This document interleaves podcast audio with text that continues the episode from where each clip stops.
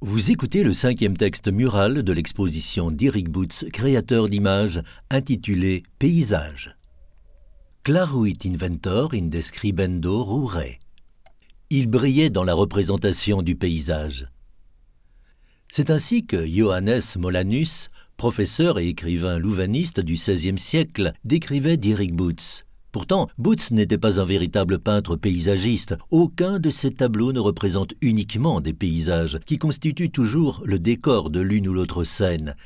Alors, d'où viennent ces propos élogieux tenus par Molanus? Si Boots n'était certainement pas le premier à peindre de vastes paysages, sa manière de les aborder était en revanche novatrice.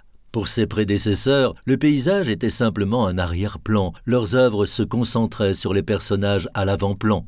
Chez Boots, le paysage jouait un rôle beaucoup plus essentiel, comme s'il commençait par l'imaginer avant d'y planter ses personnages.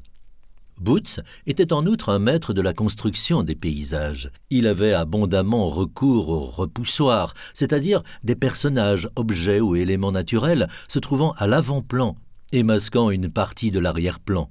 Boots disposait plusieurs de ces repoussoirs, les uns derrière les autres, pour créer une illusion de profondeur et de plans successifs.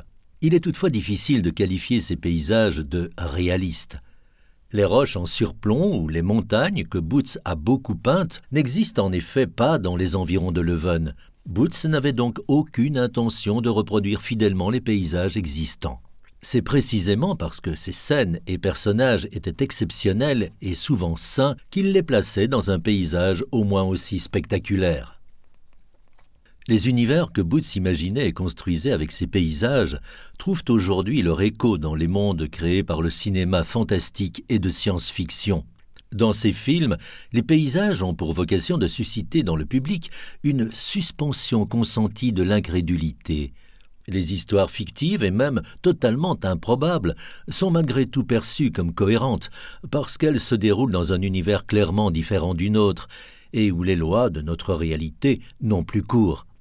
Le rôle crucial que le paysage y joue est illustré par des extraits et des storyboards de la saga de Star Wars, La guerre des étoiles. Merci à l'équipe du Lucas Museum of Narrative Art.